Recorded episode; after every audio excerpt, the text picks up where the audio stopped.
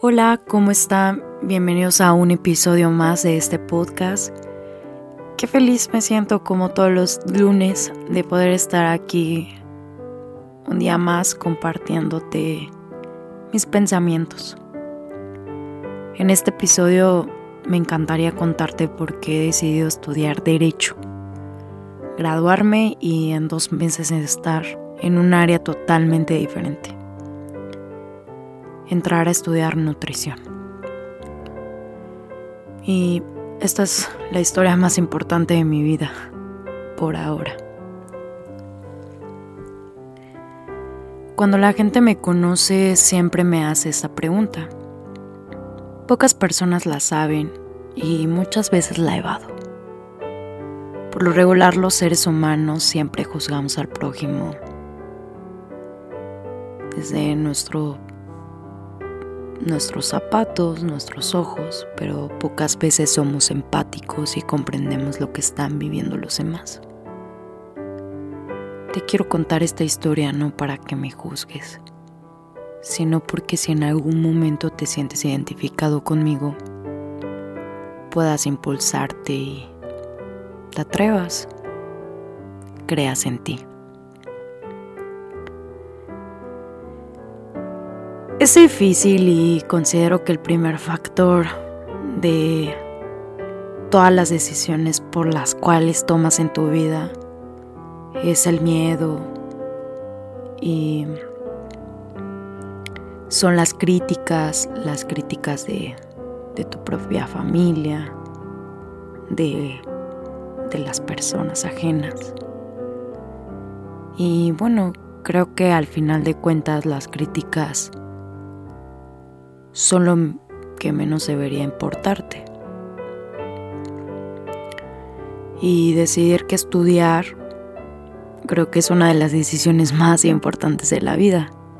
Te vas a dedicar a ello todo lo que reste de ella.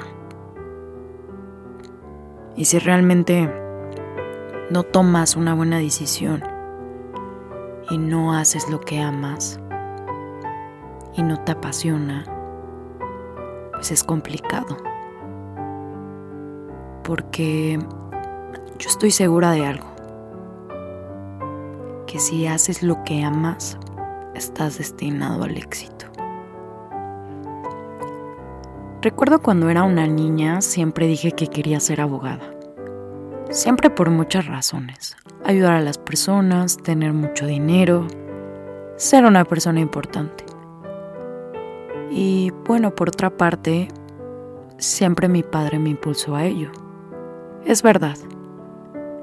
Él siempre fue parte de esa gran decisión. Se lo agradezco.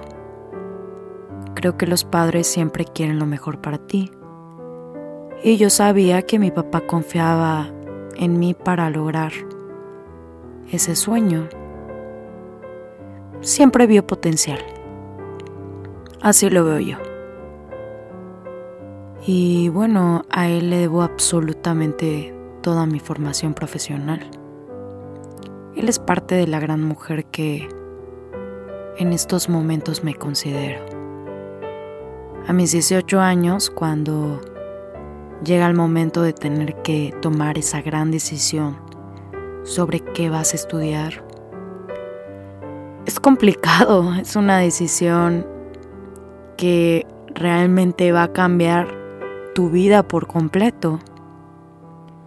Y a veces creo que no estamos preparados para, para tomarlo. Creo que somos un poco inmaduros o muy inmaduros y no tenemos la experiencia, la madurez y la certeza para tomar esa decisión. Es verdad que a muchas personas pues latinan y otras simplemente se equivocan. Qué difícil, ¿no? Imagínate a los 18 años tomar una decisión que determinará los próximos 60 años de vida. Y bueno, lo digo así porque a veces también veo que, que muchas personas estudian algo y al final se dedican a otra cosa totalmente diferente. Me pregunto, ¿acaso será porque lo que estudiaron no los llena? ¿No encuentran trabajo? ¿O qué sucede? Porque yo creo que las carreras universitarias no se estiman en gráficas de si ganas más o menos dinero. Pues al final de cuentas, eso lo determinas tú, con el trabajo y el empeño que realmente depositas en eso. Y bueno, yo creo que si tienes un buen compromiso, por más difícil que sea, lucharás por lograrlo. Así fue. Cuando tenía como 18 años, entré a la universidad y llegó ese momento de tomar la decisión en la que nadie me presionó y nadie me obligó y entró a la licenciatura de Derecho. Y así inauguré mi vida universitaria. Recuerdo todo. Y se me llena el corazón de sentimientos y la memoria de absolutamente todos los recuerdos. Tengo que aceptar que fueron de los mejores años de mi vida. Conocí a muchísimas personas, amigos que realmente valieron la pena y viví experiencias que si tuviera la oportunidad de eliminar esa parte de mi vida, a pesar de todo, por supuesto que jamás lo haría porque si yo pudiese regresar el tiempo, volvería a estudiar derecho, estudiar esa carrera y, y vivir todas esas experiencias han formado lo que ahora soy. Y no lo cambio por nada. También porque creo que Dios tiene un plan diseñado para nosotros. Y simplemente ese era mi plan. Siempre estuve conforme. Me llenaba estudiar derecho. Pero comenzaron algunas dificultades. Comenzó lo que probablemente yo sabía que iba a suceder, pero siempre quise negarme a ello. Y bueno, el último año llegó. El momento en el que tenía que ejercer mis prácticas profesionales y mi servicio social. Ese momento en el que tenía que enfrentarme a la vida laboral y todos los conocimientos obtenidos pues iban a ser puestos en práctica. Entré al servicio social en una dependencia de gobierno y todo lo que imaginé o no imaginaba por un momento, ya lo estaba viviendo. Rodeada de personas con ideologías totalmente diferentes a las mías.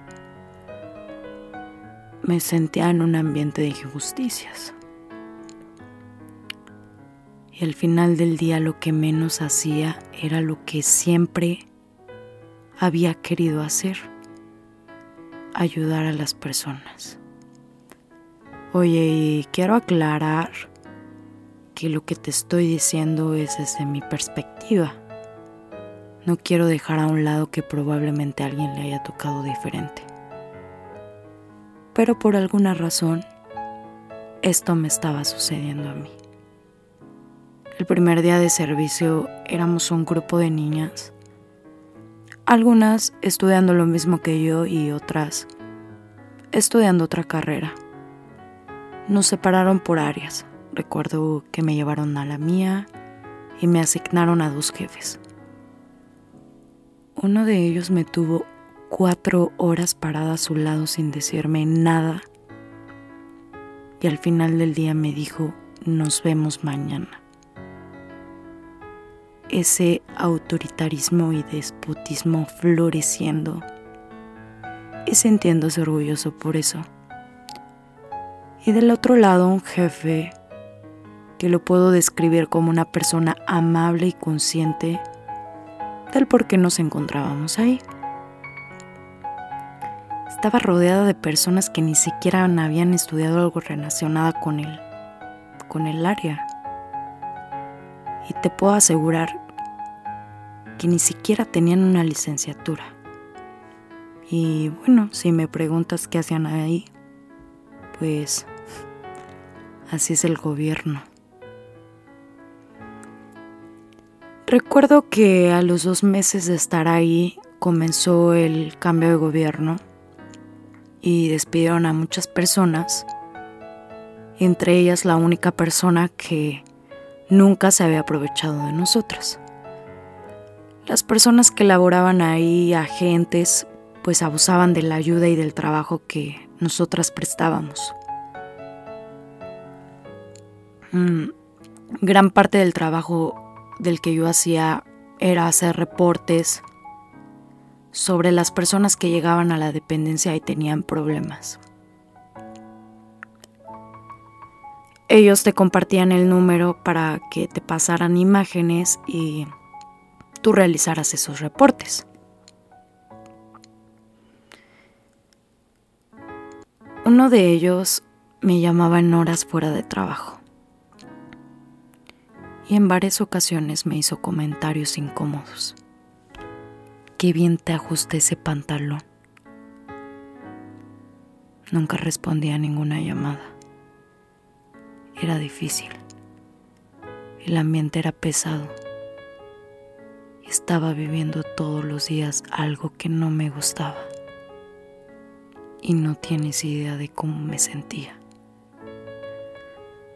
Un día un agente me pidió trabajo y estaba harta de tener que hacerlo todo, lo que ellos tenían que hacer. A ellos les pagaban. Yo solo estaba haciendo mi servicio social y bueno, simplemente no quise hacerlo. Y le dije que yo solo estaba presentando mi servicio social. No trabajaba ahí. Al día siguiente, por la mañana, la licenciada encargada del servicio social me mandó a traer, diciéndome que los agentes tenían problemas conmigo. Porque pues no hacía lo que ellos me pedían y me querían dar de baja del servicio social. En ese momento sentí como... no sé, no puedo describirlo. Quiero mencionarte que en la escuela donde yo estaba nos dijeron antes de entrar al servicio que si nos corrían, pues perdíamos literalmente el año. Teníamos que esperar a la siguiente convocatoria para volvernos a inscribirnos al servicio y pues prácticamente si te corrían, perdías un año completo. Oye, ¿cómo iba a decirle a mis papás que iba a perder un año porque me habían corrido del servicio social? Entonces estaba asustada y le dije, está bien. Siempre he realizado todo lo que la mayor parte de los agentes me piden, pero no coincido con tener que hacer todo su trabajo. Pero si ustedes me quieren dar de baja, ok. Pero también voy a reportar el acoso que he recibido aquí. Ella me miró y me dijo, ¿qué acoso? Por supuesto jamás había borrado los mensajes que la gente me había mandado. Y me dijo, muéstramelos. Ella los vio y me dijo, ok, necesito hablar con la superior. Aguarda un momento, ahorita te llamo. Obviamente no sabía qué iba a pasar en ese momento. Tenía mucho miedo. No me podían correr del servicio. Al poco tiempo me llamó y me dijo, te voy a dar tus cartas de liberación. Pero no digas nada, ¿ok? borra esos mensajes y te daré las cartas como si fueras cada mes. No menciones en la escuela lo que ha sucedido y lleva los reportes como si tú subieras aquí. Acepté y me liberaron cuatro meses de servicio social que me faltaban. Entregué mi, mi gafet y jamás me volví a presentar en la dependencia. Así como también jamás le dije a nadie lo que realmente había sucedido. Me sentía triste, no entendía lo que estaba pasando, pues simplemente estaba en un punto de mi vida donde no sabía qué es lo que iba a hacer. Mi mamá y mi hermano y ciertas personas contadas sabían por lo que estaba yo viviendo. Pero por el otro lado jamás le había contado a mi padre y a muchas personas por miedo. Y simplemente decidí callarme. Y fui ahí cuando comencé a vivir mi propia batalla. El miedo, la incertidumbre, el coraje. Tuve muchos momentos de soledad en el cuarto por las noches, donde los pensamientos no me dejaban dormir. Si pudiera describir esos meses, fueron los, los peores meses emocionalmente que he vivido en tan solo 22 años de existencia. Estaba en stop. Todo se había detenido. Estaba a seis meses de graduarme. A seis meses donde mi futuro estaba por decidirse. Un futuro que yo misma lo había decidido.